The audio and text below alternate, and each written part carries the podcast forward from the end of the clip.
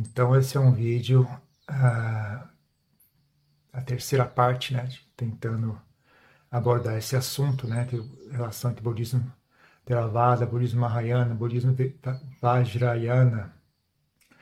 Uh, então, hoje eu queria falar sobre uh, os conflitos né, entre ambos. Né? Então, nas duas últimas ocasiões eu falei sobre como é que é a visão Theravada e como é que é a prática Theravada, né, para as pessoas que não são praticantes do budismo Theravada poderem ter uma visão mais clara do assunto. Aí, aí queria hoje abordar os conflitos, né? não, não, não com o objetivo de, de aumentar os conflitos, mas com o objetivo de é, uma forma né, de melhor convívio, né, melhor interação entre os, entre os dois. Então, uh, o objetivo, o approach que eu vou dar não vai ser assim tentar florear, tentar jogar um, um arco-íris em cima, né? Eu vou tentar abordar os assuntos que geram conflitos, né? Então, por causa disso, eu vou acabar dizendo coisas desagradáveis para as pessoas ouvirem, né? Mas não estou dizendo coisas desagradáveis para as pessoas ouvirem para que elas fiquem ofendidas, né? Uh, mas para que elas vejam, né? Como, qual é a situação, né? Estejam preparadas para ouvir essas coisas, né? E saibam não, não deixar levar isso para um lado pessoal, né? que elas não, não sejam pegas de surpresas, né? Tem que elas entendam também como é que é a sensação da outra pessoa. Então a gente tem um, um ponto de vista, a gente nem imagina, né, que no, o modo que a gente age pode estar ofendendo os outros, né? Então, para demonstrar como é que é isso, eu vou também mostrar um lado, né, que talvez as pessoas que praticam budismo Vajrayana, budismo Mahayana não gostem de ouvir, né? Então, mas é não com objetivo, não por simplesmente por ofender ou por querer me vingar de ninguém, é só para entender, né, que isso acontece, né? Esse tipo de sensação acontece. Então, da mesma forma que vocês talvez sintam um certo desconforto, não, você não está sentindo, ah, tá, então, quando eu falo dessa forma, quando eu acho dessa forma, eu também provoco desconforto nos outros. Ah, aí você tá, as pessoas às vezes ficam mais cientes, né, e mais cuidadosas no futuro, mais atentas, né? Então, vamos lá. Né? Então, qualquer coisa agradável que eu disser, eu vou tentar uh, mostrar a razão pela qual eu disse, né? Então, não, espero que não dê, não dê muito problema isso, né? Que o objetivo não é criar problema, o objetivo é resolver problemas. vamos ver se é minha, vamos ver se sou uma pessoa hábil em resolver, ou se sou mais hábil em criar problemas. Vamos descobrir agora. Então, vamos lá. Então, eu vou começar dizendo assim como é que é né, a experiência né, de ser um praticante de budismo Theravada no Ocidente, no que diz respeito à, relação com o budismo Mahayana. Eu sempre vou, vou para simplificar, né, sempre que eu disser budismo Mahayana, também inclua aí o budismo Vajrayana, né? Então, é porque na, na Ásia, né, no, nos países budistas, né, ah, não há conflito porque não há budismo Mahayana. Né? Na, na Tailândia não tem budismo Mahayana, no Sri Lanka, na, na Birmania não tem. Então não há conflito nenhum. Da mesma forma que nos países que antigamente eram né, praticantes do budismo mahayana, que agora não sobrou ninguém, né? Todos eles foram destruídos ou por outras religiões ou por sistemas políticos, né? Então não tem nenhum país, talvez só Taiwan, né? Mesmo o Japão não é realmente budista, né? É, o Japão é uma das religiões que tem no Japão é o budismo. Mas né, todos os países que eram praticantes de budismo mahayana, coisa meio que desandou, né? só sobrou. Os únicos países que ainda são praticantes budistas né, são os praticantes, são os países Theravadas. Né? Nominalmente, Tailândia, Sri Lanka, Birmania, Laos, Camboja. O Vietnã é meio a meio. O Vietnã tem Theravada e também tem Mahayana convivendo. Então, uh, então, nesses países não tem conflito, né? Porque não, um, um, um não está presente. Né? Então, uh, e como que mais? Porque quando você chega no Ocidente, né? Então tá todo mundo junto, né? E aí você descobre que o, o budismo Mahayana é uma coisa que se define em relação ao outro. Então a própria palavra Mahayana, né? É uma coisa assim, uh, se define em relação Mahayana com relação ao quê, né? Que Maha significa grande, né? Então, se eu sou grande, quem é pequeno, né? Aí alguém tem que ser pequeno. Se não tiver um pequeno, como é que eu vou ser grande? E aí, uh, aí começam os problemas, né? então, com, como é a sensação, né, de, de ser um... Quando você chega no Ocidente, você vê esse monte de, de, de diferentes budismo, né? E você percebe que um, um, uma maioria das pessoas que praticam budismo Mahayana acha que budismo Theravada é o que nas escrituras do budismo Mahayana está descrito como Hinayana. Né? Algumas pessoas é um, é um, termo tão ofensivo que as pessoas até tentam disfarçar um pouco, mas, na verdade significa pequeno veículo. Não, não significa pequeno veículo. Hina significa especificamente ruim, que não presta, de má qualidade. Né? O oposto de Hina é Panita. Né? Uh, o oposto de Maha, que significa grande, né? seria Chula. Que é, chula significa pequeno. Né? Então, se fosse o oposto, se fosse pequeno e grande veículo, seriam Mahayana e Chulayana. Né? O, pra, se você vai chamar, o, o, oposto de Hinayana seria Panitayana. Né? Então, a palavra Hinayana é uma coisa bastante ofensiva. Né? E aí as pessoas acham que o budismo travada é o tal do Hinayana. E aí tem um olhar de desdém, né? como algo, algo inferior. É algo para as pessoas que não estão não têm sabedoria o suficiente, né? O Buda ensinou isso primeiro porque as pessoas não estavam prontas ainda, mas assim que as pessoas ah, progrediram, então ele ensinou o verdadeiro ensinamento, que é o verdadeiro, que é o Mahayana. Né? Aí vem o budismo Vajrayana e seguir, não, na verdade o Mahayana não era o verdadeiro ainda, porque o verdadeiro é o meu, o meu que é o Vajrayana, que é o melhor de todos. Então, cada um que vem em seguida vem que é, fala, é o que todo mundo faz, né? Mesmo o budismo travado também faz isso. O budismo travado fala, não, nós somos o excelente. Né? Então, todo mundo, é óbvio também, né, que as coisas são assim, né? Se eu achasse que o outro budismo era o excelente, então eu iria praticar o outro, o outro budismo. Não teria como eu praticar o meu se eu sabendo, se eu achava que, se eu achar que o outro é melhor, né? Então é óbvio, né? Cada, cada linhagem budista vai dizer que a sua é melhor, né? Que é, é natural que eles achem isso. Se eles não achassem isso, eles não estariam praticando aquilo. Né? Mas aí vai, mas vai um pouco mais além, né? Se você nas escrituras marianas, nos textos antigos, no texto do, dos patriarcas, então, às vezes são bastante ofensivos né, com relação ao que eles chamam de Hinayana. E aí algumas pessoas dizem que Hinayana é o budismo Theravada. Então tem desde, desde coisas dizendo, por exemplo, que os praticantes do Hinayana, do, do que eles chamam de Hinayana, não se iluminam, eles são egoístas, né? então tem histórias, eles ridicularizam os discípulos do Buda, ridicularizam os sábakas, os não Sariputta, Moggallana, Nanda, todo esse pessoal que na verdade você vê a, a, os relatos né, da época do Buda, que, como é que era, como eles eram, né? os elogios que o Buda fazia a eles, né, era é uma, uma visão bem, bem diferente né, do como é que os textos mais antigos né, enxergam, né, descrevem, né, e como que o, o budismo Mahayana pinta né, o quadro né, do, do que é que estava acontecendo naquela época, quem era quem. Né? Então, uma coisa bem diferente. E às vezes muito, às vezes ofensiva, né? às vezes agradável de você ouvir essas coisas. Então, é, isso é, é, um pouco um desafio, né, para quem é praticante de budismo Theravada, né, de não ficar ofendido com isso, né, não, não, não reagir com raiva, não reagir com, com aversão, né. Uh, mas é uma coisa, é uma coisa a ser trabalhada, né, para quem, por, por quem pratica, pratica budismo Theravada. Então, uh, e aí outra uma coisa que acontece muito, né? Os praticantes, como o budismo Mahayana não existe sem uma oposição, né? Então, eu sou Mahayana, quem não é Mahayana? Quem é o pequeno Yana? Se eu sou o grande veículo, quem é o pequeno, né? Então, frequentemente, o budismo Mahayana tenta explicar o que eles entendem como budismo travado, né? E a maioria dos casos, só vi uma vez aqui no Brasil uma explicação boa. Pelo menos uma explicação uh, ponderada, né? Eu, eu, eu, li uma vez no, no site, uh, como é que chama? Budismo hoje, hoje budismo, alguma coisa assim, budismo hoje. Então, tava boa, tava boa, né?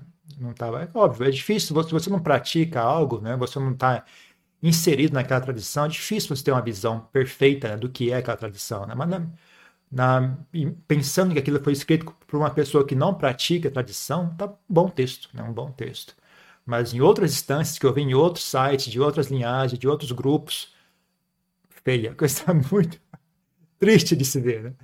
Realmente é muito distorcida, muito caracter, é, como é que chama? Como se fosse uma caricatura, né? Uma coisa bem distorcida e, e, e ruim, né? Então, uh... não, o ponto, né? Uma vez uma pessoa, curioso, uma pessoa duas vezes aconteceu isso. Uma vez não foi nem verbal, né? Uma vez eu estava andando na rua em São Paulo, né? Uma pessoa olhou para mim assim com uma cara de espanto, né? É, budismo travado? Eu falei, sou. O cara fez uma cara feia assim, né, de desdém, assim. E aí ele, ele, se deu conta, né, que, de, de, que ele, de, que ele fez aquela cara feia, ah, deu um sorrisinho assim, né? É, tchau, e foi embora. Mas na hora ele fez uma cara de desdém, assim, que eu falei, putz, esse cara deve praticar budismo mahayana. Só pela cara que ele fez, tá fácil de adivinhar. Né? Outra vez uma pessoa me perguntou, né? Mas por que você pratica budismo travada? Você não, você não ficou sabendo já que inventaram o budismo mahayana, que agora é o verdadeiro budismo? Para que você pratica isso? Então, eu nem lembro que eu respondi naquela época. Acho que eu não respondi, eu simplesmente ignorei, eu mudei de conversa, né? Eu vi que não ia ter como responder a pergunta, né, sem ofender a pessoa, né? Porque esse é o tipo de coisa, né? se você simplesmente descreve né, o, como é que eu enxergo o assunto, pode ofender as pessoas. Né? Então, uh, faz parte, né? Eu, na verdade, pensando a respeito, é, é, algo que, na verdade, a gente tem que aprender né, a, a, a ouvir isso. Então, os praticantes do budismo Theravada têm que aprender a ouvir isso. Né? Não é dever do, dos praticantes do budismo Mahayana parar de de expressar isso, mesmo porque está tá nas escrituras deles, não tem opção. Não é, não é algo opcional a eles, né? Está nas escrituras, os textos dos patriarcas todos já estão assim. Então é difícil você esperar que eles, ah, pare de, pare de agir dessa forma, né? Não tem como, né? Faz parte do, do, do, do faz parte do que eles são, né? Como eu falei, é, é, um aspecto central da definição do que é budismo mahayana, é isso, né? Nós somos aqueles que não são esses, né? Esse que é o budismo um dos aspectos. É óbvio que não é só isso, né? Mas é um, é um uma das da, dos pontos assim que mais uh, recorrem, né? Porque a partir desse ponto eles constroem os ensinamentos todos, né? Então uh, é, é uma pedra fundamental, né? Para sobre o, sobre a qual são construídas as demais doutrinas, as práticas, etc., né? as atitudes que são esperadas e tudo mais. Né? Então é um ponto importante para isso. É difícil você imaginar que vai conseguir uh, abandonar essa, essa visão. Né? Você pode imaginar que eles consigam parar de dizer que Theravada é o Hinayana, né? que o Hinayana talvez fosse uma coisa que existia naquela época, que não existe mais, mas é um pouco difícil fazer isso, porque algumas coisas que uh, são presentes no Theravadas, no, no Theravada, acabam coincidindo com aquilo que eles dizem ser budismo Hinayana. Né? E, como eu falei, até a mesma, a mesma caracterização dos discípulos do Buda é, é um exemplo disso, né? Então uh, é um pouco difícil né? achar que vai, vai ficar perfeito, não vai ficar perfeito, né? Então grande parte do trabalho é do, da, da nós conseguimos ouvir isso, né? Sem ficar ofendidos, né? tem uma inteligência, né? Emocional, uma inteligência uh, para saber uh, não se deixar ofender por essas coisas, né? Então, então para dar um exemplo, né? na verdade, vou dar um exemplo para que uh, a gente possa ver também pelo outro lado do assunto, né? Então, por exemplo, né, pra, uh, deixa eu ver como, como expressar isso. Uh, veja, não é difícil fazer isso, né? é apenas uma construção mental. Eu vou, eu vou, então, eu vou falar aqui, por exemplo, da mesma forma que o, que o budismo Mahayana consegue criar uma visão né, que pode ofender os praticantes do budismo Theravada, eu vou mostrar o outro lado da moeda. Vou mostrar um exemplo né, de como é que um budismo, o budista Theravada poderia criar uma visão do assunto que vai deixar os budistas Mahayanas ofendidos. Né? Então, vou falar algumas coisas que são desagradáveis de ouvir, né? mas eu não estou falando para ofender especificamente por, pelo simples prazer de ofender as pessoas, só para dar uma demonstração né? E, pra, e pode ficar sossegado. Depois que eu terminar de, de, de, explicar isso, eu vou desfazer o que eu fiz. Porque não é meu objetivo que as pessoas parem de praticar um budismo e mudem para o outro. Né? Eu quero que as pessoas pratiquem o budismo que é natural delas praticar. E eu vou explicar por que mais tarde. Mas eu vou falar algumas coisas assim, vou construir umas ideias que talvez incomode um pouco, mas pode ficar sossegado. Quando eu terminar de, de criar essas ideias, eu vou desfazer todas elas. Vocês vão ficar mais tranquilos. Né? Então, só para exemplificar, para vocês também terem a sensação, né? Como é que é a sensação de ouvir algo como isso, né? para vocês poderem ter um, um, pouco mais de sensibilidade, né? um pouco mais de compaixão, talvez, né? Também. Um pouco mais de atenção e sensibilidade quando falando com os outros. Né? Então, vou dar um exemplo, vai, vai ser duro, eu tô até com vergonha, tô até pensando, será que eu falo não, mas vou falar, pra, espero que as pessoas entendam a minha intenção, né? Como é que o budismo, o budista Theravada poderia né, dar uma, uma, uma, visão reversa do assunto? Né? Não, na verdade, o seu budismo é o inferior. Né? E o meu budismo é o correto. Né? Se um budista Theravada quisesse fazer isso, eles fazem, né? né? No, no, Brasil não tem muito ainda, porque só temos pouca gente né, que é budista Theravada. Mas em outros países, né, na, na Europa, nos Estados Unidos, na Austrália, esse tipo de conversa já aconteceu várias vezes, né? Então, acho que fora do, do, Brasil as pessoas estão um pouco mais cientes desse assunto, né? No Brasil é uma coisa meio recente, né? Então, nós vamos, vamos ver aqui como é que vamos informar as pessoas. Né? Então, como é que seria?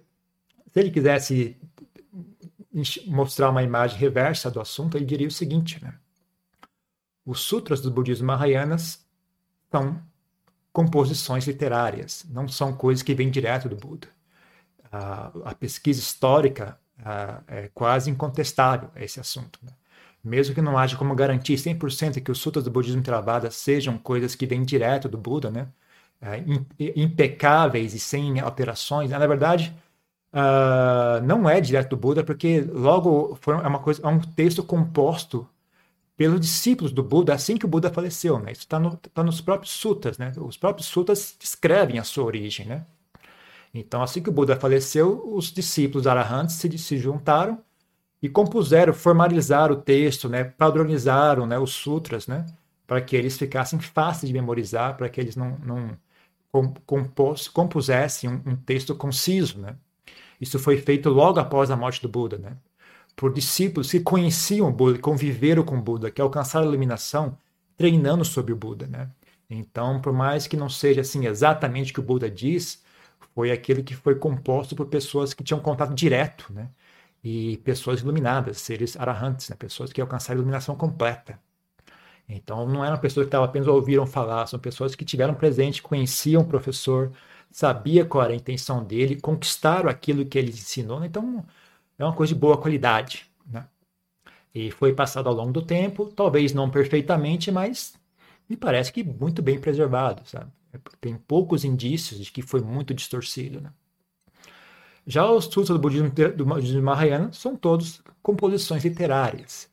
Eles surgiram muitos séculos, às vezes, sabe, sem vários séculos uh, após a morte do Buda.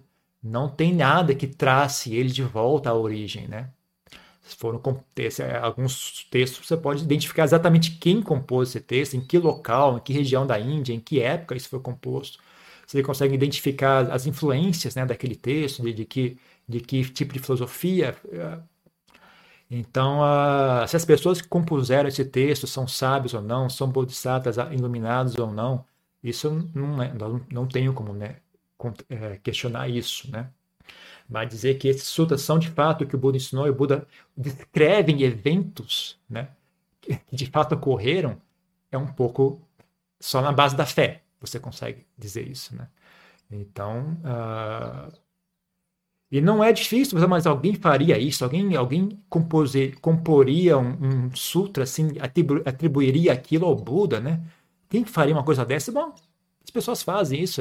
É, aparentemente na época, na uma certa época na Índia virou moda fazer isso, né? E não é difícil você imaginar isso acontecendo, você basta você olhar para o Facebook. Hoje em dia, atualmente, né? O pessoal escreve lá, ah, o importante na vida é estar feliz e bem com, seus, com seu ambiente ao redor. Assinado Buda. As pessoas inventam frases e atribuem aquilo ao Buda, é uma coisa comum hoje em dia. Né? Então é normal, isso ocorre toda hora. Hoje em dia é só olhar no Facebook, é só olhar no Instagram. Então não é, não é a primeira vez que isso acontece, né? Mesmo na, naquela época na Índia parecia que era uma moda, era essa, né? Você tinha uma visão do que é que o Buda ensinou, aí você inventava um texto, falava, oh, o Buda falou isso, aí o Buda falou aquilo, aí o Sariputta veio e fez uma pergunta, aí ele respondeu.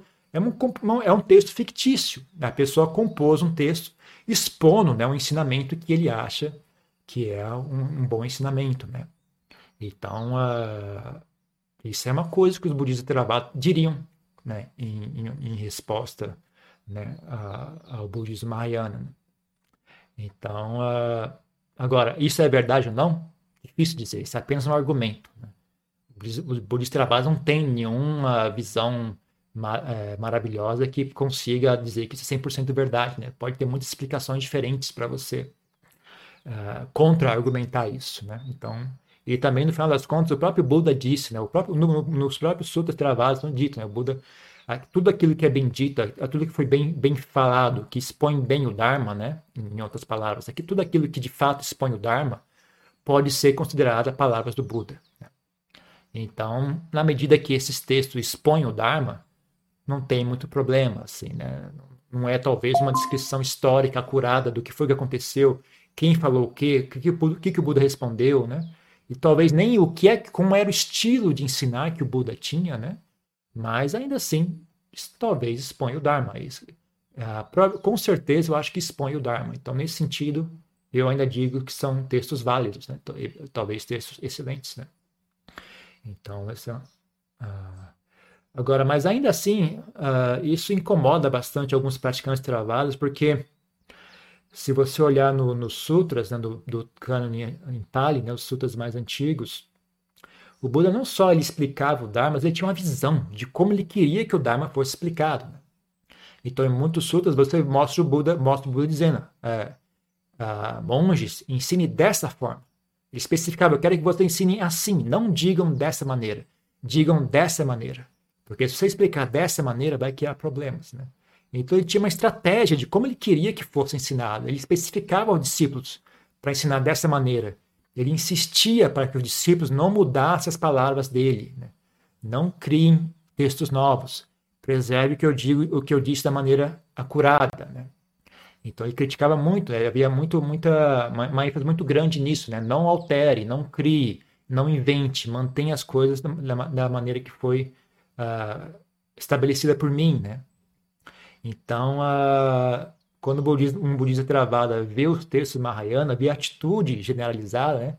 uma coisa que dá uma preocupação, fala, puxa vida, esses pessoal, porque isso é uma das características da existe um texto que descreve como é que o Buda Sasana desaparece do mundo, como é que se degenera e eventualmente desaparece. Né? Uma das características é justamente esta: as pessoas param de, de preservar os ensinamentos originais, as pessoas começam a inventar novos ensinamentos, começam a compor textos, né? Então, em vez de, em vez de ensinar, de estudar né, e transmitir os ensinamentos que vieram direto do Buda, as pessoas começam a estudar e dar, e dar preferência a ensinamentos que foram compostos por uh, eruditos, ensinamentos compostos por poetas, por escritores, por filósofos, né? Então, é uma das características, né? Nos, nos textos antigos, né? Descrevem como que o Buda, como é que o Buda Sasana se degenera e eventualmente desaparece. E uma das características é essa. Né? Esse tipo de coisa começa a acontecer. Então, muitos praticantes Theravadas vão olhar para o budismo Mahayana com esse olhar. Né? Puxa, isso aqui é a degeneração do Buda Sasana. Está acontecendo aqui agora. Está aqui, a prova. Né? Então, né? é isso. Como é que algumas pessoas enxergariam isso, né? Então, uh, alguns ensinamentos do budismo Mahayana contradizem diretamente o que está registrado no, no, no Pali, né? Então, algumas atitudes, algumas coisas são assim contraditórias. Né? Fala elogia uma certa atitude, o budismo Mahayana critica aquela atitude, né? Então, uh, isso também é um problema, né? Porque as pessoas vão falar, ah, vocês estão distorcendo o ensinamento do Buda. O Buda não falou isso, o Buda falou para fazer aquilo, aí vocês estão fazendo o outro, né? Então as pessoas também. Aí é outro ponto onde pode surgir conflito. Né? que mais?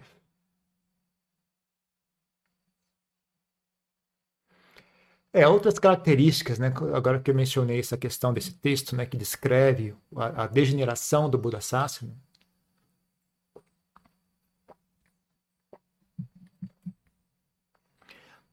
talvez seria o principal ponto, né? Além do que está descrito no, no Pali, no Canon dos próprios, como é que o Buda, essa questão, né, de como é que o Buda uh, explicava o Dharma, o fato de que é óbvio que ele tinha uma estratégia que ele queria de como o Dharma deveria ser exposto, né?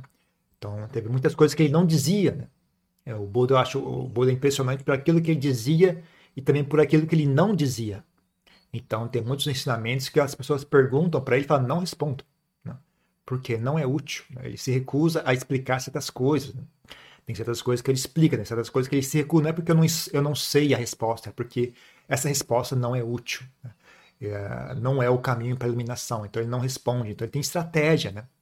Então o primeiro ponto seria isso: as pessoas, bom, você não está respeitando o, o, desejo do Buda. Ele tinha uma intenção de como o Dharma deveria ser explicado. Né? Então, esse é, uma, é um, um, aspecto que alguns budistas travada iriam criticar o budismo Mahayana. Eu, eu contradigo esse, esse argumento dizendo: eu, eu aposto que o Buda ia preferir que o Dharma fosse explicado diferente, mas desse resultado, do que ser explicado de uma maneira formulaica e fixa, sem dar resultado. Eu acho que o, a, a, o resultado é mais importante do que a forma. Né? Então, eu, eu sugiro, né, para quem se incomoda com esse argumento, eu sugiro esta, essa resposta né, para quem dizer isso para vocês. Né? Então, um argumento é esse. O segundo argumento seria uh, você está uh, ah, distorcendo né, os, os, relatos históricos, né? Como é que, o que, aconteceu, o que, é que Buda disse, o que, é que Buda falou com quem, como é que era o Sariputta. Então, você está inventando fatos, inventando descrições que não, que não, não tem indicação nenhuma que ocorreram de verdade. Né? Aí eu não sei né, também né, se o objetivo. Bom, mas o objetivo nosso não é escrever uma enciclopédia, nosso objetivo é ensinar o Dharma, né? Então, na medida que isso é um, um mecanismo para ensinar o Dharma, é válido, né? Então, pode ser um argumento também, né? Uh, que mais? Aí tem a questão desse, dessa... Deixa eu ver se tem mais antes, antes de entrar nesse assunto. Hum, não, acho que tá bom esse tanto. Aí tem a questão desse texto, né, que descreve a degeneração do Buda Sasana. Então, então, tem essa questão dos, do, do, dos textos serem compostos, né? não textos que, que vêm da origem, né? mas textos de, que foram composto, compostos por outras pessoas né? que não tiveram contato nenhum com Buda, que não, que não estão relatando eventos reais, né? mas estão usando essa, esse, esse recurso para expor ensinamentos. Né? Então, isso eles vão identificar isso como uma forma, uma, uma um sinal de degeneração no Bodhisattva. Outra coisa que eles vão identificar como uma forma de degeneração no Bodhisattva tem é questão da disciplina, né? Ah, o, o Buda era bastante também a característica, né? uma das coisas que começa a acontecer quando, quando o Buda Sasana começa a degenerar, os monges abandonam a disciplina, os monges começam a aceitar e utilizar dinheiro, os monges abandonam o celibato, os monges abandonam a vida na floresta e começam a viver junto às pessoas, né, junto às sociedades, junto às, às, às, às, às como é que chama? Os leigos, né, em associação próxima com os leigos, né, sem abandonam o dever da reclusão, da, da, da, da como é que chama? frugalidade, da, não, da prática reclusa, né, da, da aspecto da renúncia então, inclusive, o celibato é mencionado também, né?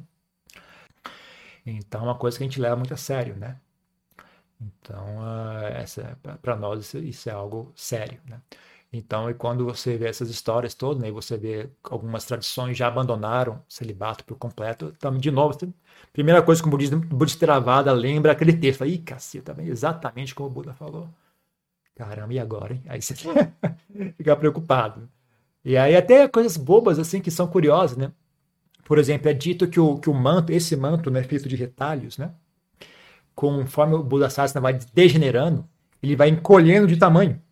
Ele vai encolhendo, vai encolhendo, encolhendo. O estágio final, ele é apenas uma pulseirinha, né? Que eles colocam no braço, uma pulseirinha que simboliza, né? O, o, o manto monástico. Não usa mais o manto, né? E algumas tradições você vê isso já, né? O manto foi diminuindo, diminuindo, diminuindo, e algumas viraram só um quadradinho assim, né? Que é uma coisa simbólica também, né? Então, né? Talvez, da mesma forma que que o budismo Mahayana talvez cometa esse engano, né? E olha, fala, ah, Hinayana, ah, deve ser vocês, né? Os budistas travados também têm esse mesmo problema. Né? Eles leem aquele texto e falam, bom, isso aqui deve ser vocês, né? Porque olha aqui, ó, esse item, esse item, esse item, bate com o que vocês estão fazendo. Então, eles acham que isso é um sinal né, da degeneração do Buda Sasana. Então, então para eles é difícil né, achar, levar, achar que o seu ensinamento vai ser algo melhor ou algo fantástico quando eles, quando eles identificam aquilo como uma, uma, um sintoma da degeneração. Né? Então vai ser. Eles também vão enxergar vocês como inferiores e eles como superiores, da mesma forma que vocês fazem o reverso. Né? Então, o uh, que mais? Hum. Outro argumento que eu já ouvi também, bastante, talvez seja bem desagradável de ouvir para quem pratica budismo Mahayana, é, e para mim, se você, dependendo de quem, de quem refletir a respeito, pode achar que faz sentido também, né? É justamente dizer o contrário. Né? O budismo Mahayana diz que o, que o budismo Theravada é uma coisa inferior, né? Na verdade, o Buda ensinou o budismo Theravada que as pessoas não estavam prontas ainda, né? Então foi só para preparar o caminho. Aí, mas aí, quando as pessoas estavam melhores, assim, mais sábias, aí ele ensinou o budismo Mahayana, o budismo Vajrayana, né? Que tem essa história de segunda rodada do Dharma, terceira rodada do Dharma. Na verdade, o budismo Theravada jamais ah, aceitou, tal, nunca ouvi falar de tal coisa, né? Quando no, nos sutras do Buda se descreve como um professor de mão aberta, né? Ele não esconde ensinamentos, né? Então a ideia de que ele deixou ensinou uma coisa, mas deixou escondido o resto para ensinar mais tarde, parece que não não, bate com a descrição que ele mesmo faz de si, né? Quando ele, quando ele fala sobre si mesmo nos sutras, né? Não, não, não bate essas duas, essas ideias se contradizem. Né? Mas a ideia de que o budismo, o budismo travado é algo inferior, né? Para quem não estava pronto ainda, então mais à frente nós ensinamos o verdadeiro ensinamento, que é o Mahayana, o verdadeiro, verdadeiro ensinamento, que é o Vajrayana. Uh, eu posso devolver esse argumento exatamente de cabeça para baixo. Eu posso virar de cabeça exatamente para devolver para vocês, que é que é o budismo Mahayana inferior é uma coisa para pessoas que não estão prontas ainda para ir direto ao assunto. Então, de certa forma, você poderia dizer que o budismo Mahayana é uma forma de deixar as pessoas ocupadas com algo útil, com algo saudável, enquanto elas não estão prontas ainda para ir direto ao assunto. Né? Então, você talvez ensinar para elas o caminho para Nibbana é uma coisa muito vaga, uma coisa meio para quem está muito afundada no, no, mundo do ego, no mundo da, do, das quilesas, no mundo da, da, da, da, existência mundana, né? A ideia de, de nibbana, de cessação, né? De, de do, é, é, muito vaga e tá bem, talvez meio assustadora. Né? É, então, a, em vez de fazer isso, fala, ok, construa aqui esse super eu, né?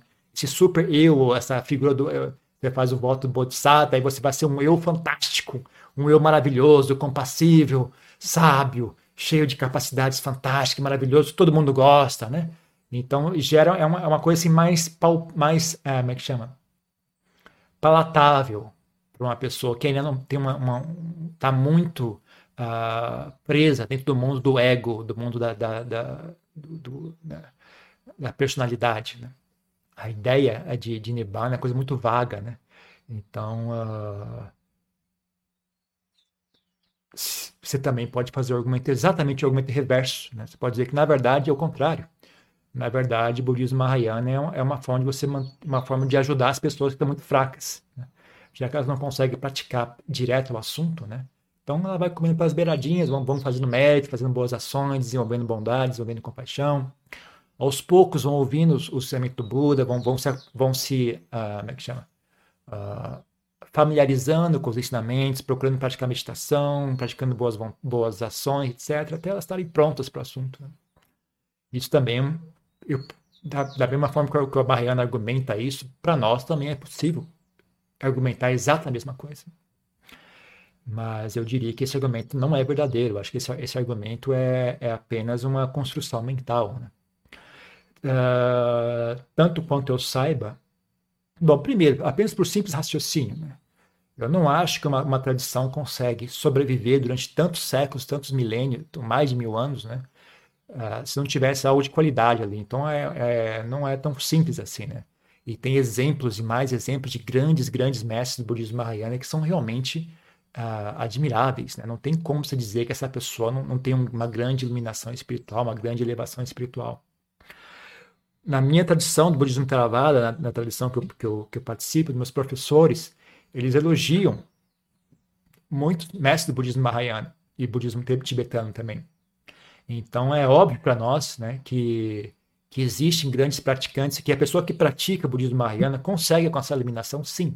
Da mesma forma que a pessoa que pratica budismo Theravada consegue alcançar a iluminação. Então é apenas um, é um estilo diferente, né? É essa questão, ah, mas você não deveria ter mudado o estilo. Depende, né? Será que sim ou será que não? Será que Será que o Buda é tão, tão específico assim? Não, só quero que se ilumine se for desse jeito. Se for não for desse jeito, não quero. Né? Ou será que ele prefere? Não, pode se iluminar da maneira que, da maneira que for possível. Né? Se para se iluminar você vai ter que mudar o ensinamento, então mude. O importante é que as pessoas obtenham o resultado. Né? Eu tendo a pensar na segunda opção, né? que eu acho que ele preferiria que as pessoas alcançassem a iluminação do que o, o ensinamento fosse preservado de, de uma maneira estéril, né? que, não, que não dá resultados. Né?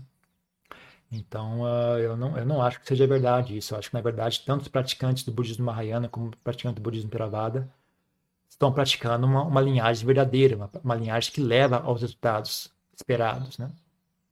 Uh, como é feito, quais são, de que maneira, é como se fosse uma, uma refeição, tá?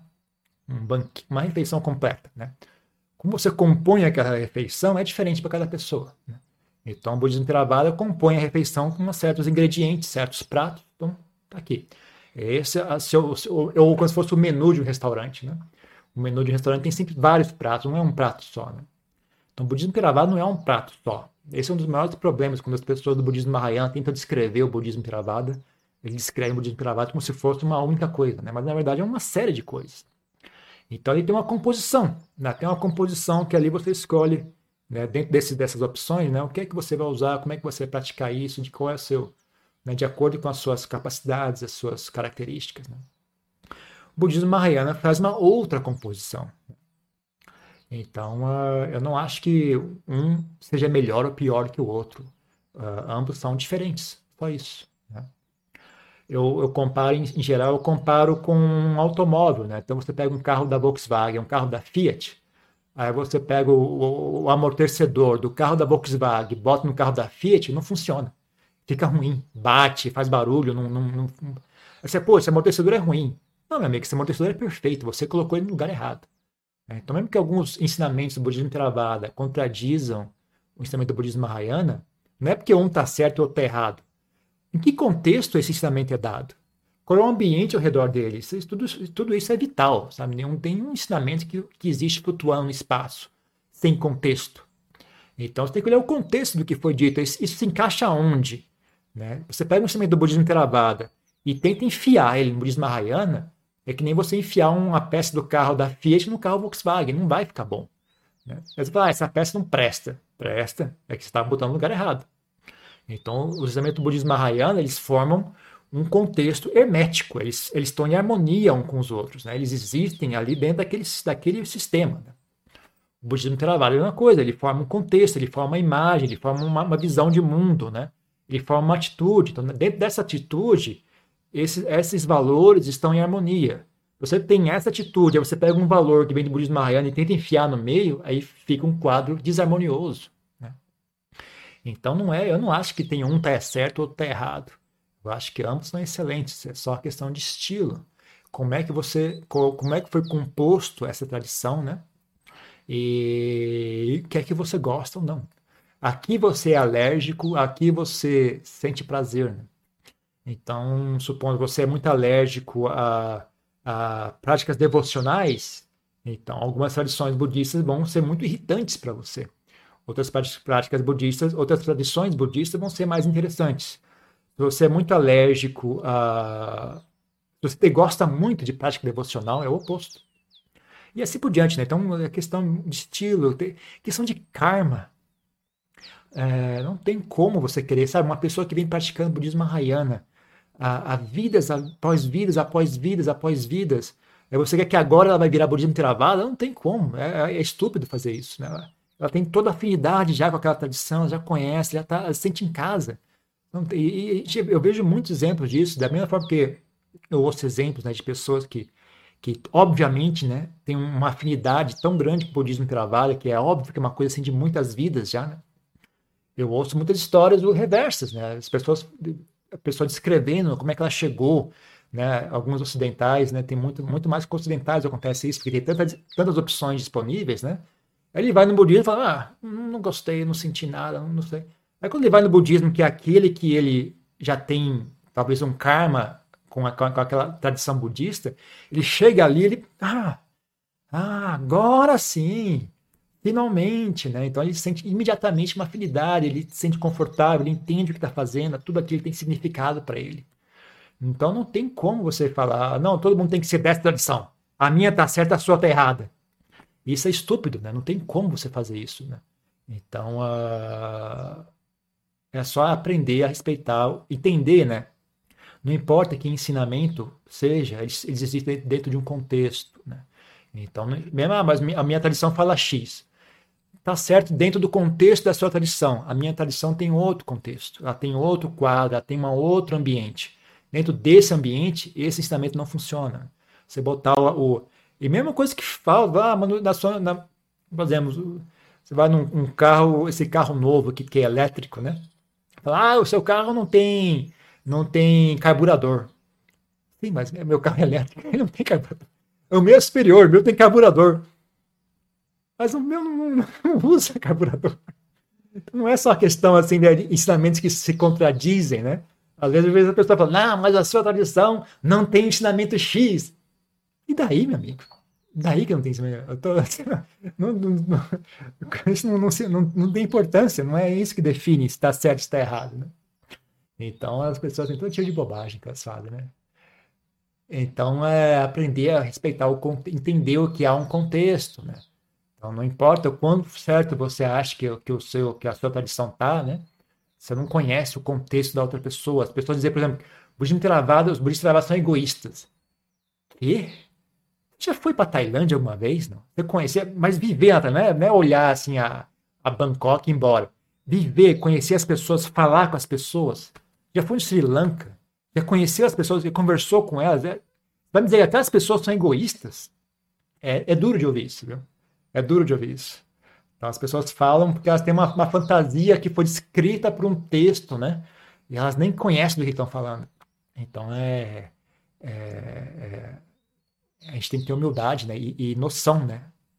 De que são ambientes diferentes, situações diferentes, né? E aprender a respeitar um ao outro, né?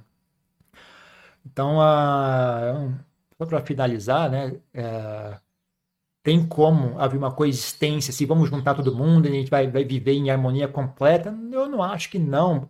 Eu acho que não, porque, como eu disse, né, já está nos textos isso, algumas coisas estão escritas nos textos vão sempre voltar a gerar conflito, mesmo que nossa, supondo que todo mundo está aqui ouvindo isso agora, vai falar, ok, nós eu entendi tudo, então eu não vou mais levar esse, eu não vou mais entender dessa forma, né? Esse, esse texto está dizendo isso, mas isso é apenas uma realidade convencional, blá, blá, blá.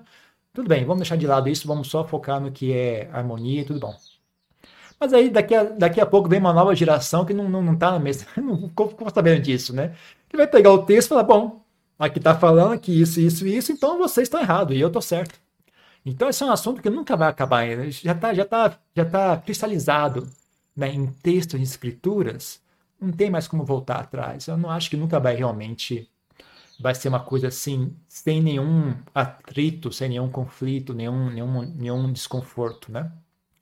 Uh, sempre vai haver um pouco de atrito, um pouco de desconforto, né? Mesmo que nós nos entendemos agora, a próxima geração vai, vai pegar de novo isso.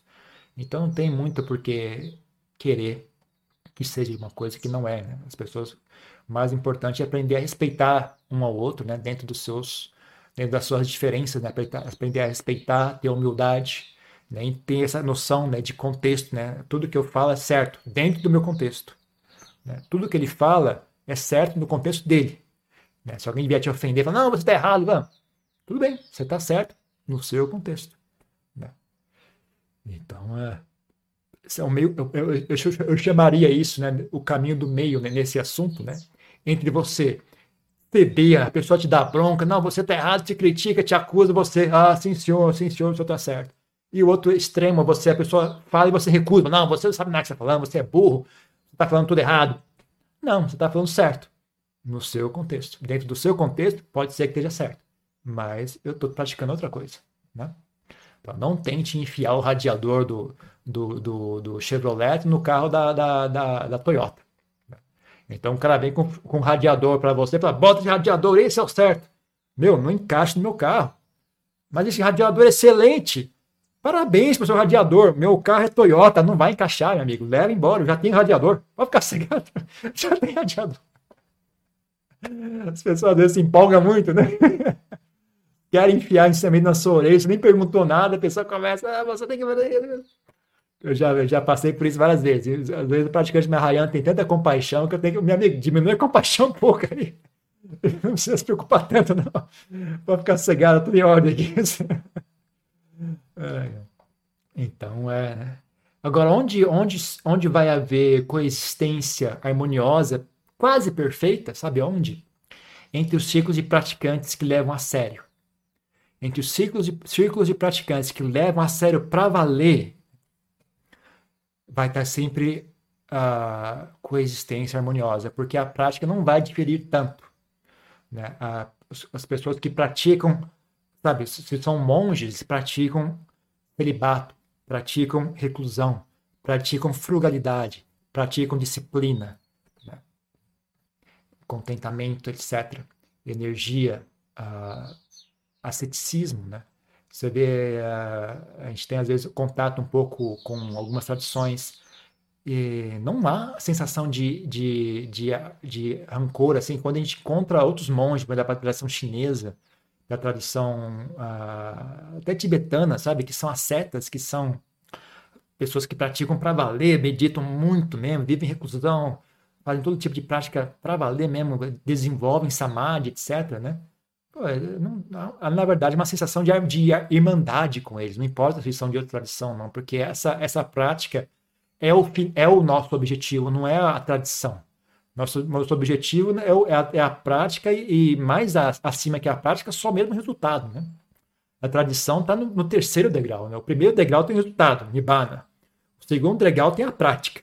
E o terceiro degrau são os textos, as culturas, as tradições, etc., que também são importantes, né?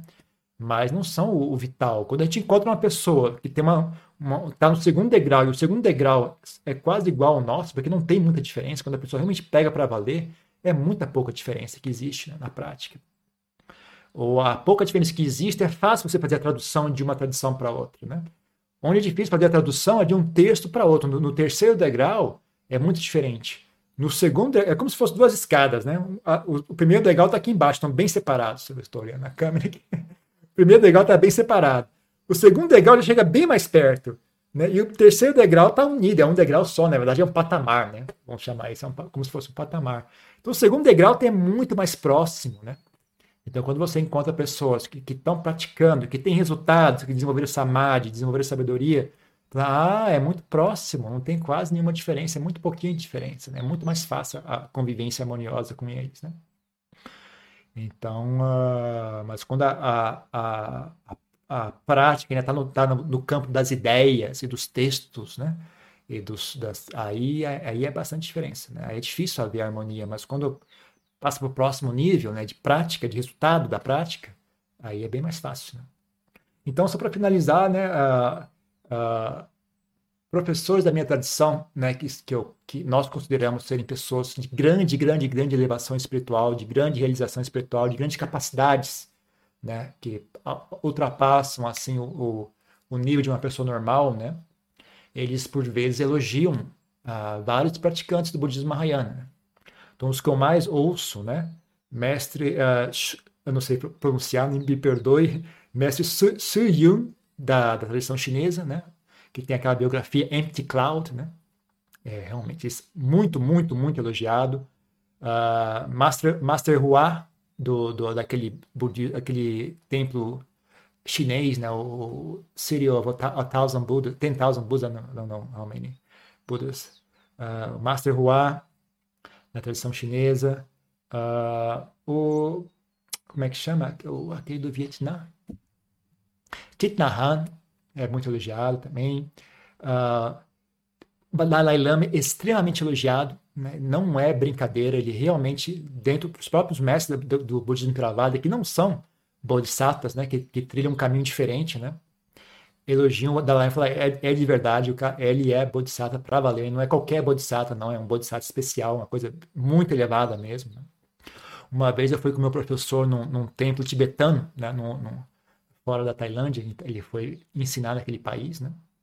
E eu fui com ele como tradutor, né? E aí o templo tibetano convidou a gente para dar um ensinamento lá. A gente falou, ah, dá ensinamento do bem. E aí uh, tinha muitos quadros, eles também têm o mesmo hábito que a gente, a gente pendura quadro com imagem dos mestres, né? A gente também faz isso no budismo travado. E aí, quando voltou pro nosso mosteiro, né? Fez ensinamento, tudo bem, bacana, ele foi embora, né?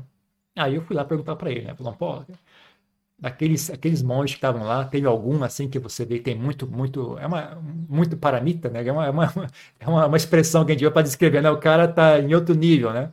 É, é um cara é muito, muito paramitas, né? Ele falou, não, só, só, só um que tinha um chapéu, né? Um que estava usando um chapéu, né? Os outros não. Aí eu, caramba, quem que... Aí eu, perguntei, aí eu me comuniquei com a monja, né? Falei, ah, ah, era uma monja que tocava aquele negócio. Ah, você tem um quadro aí, tem, um, tem uma pessoa com chapéu, né? Eu tem sim.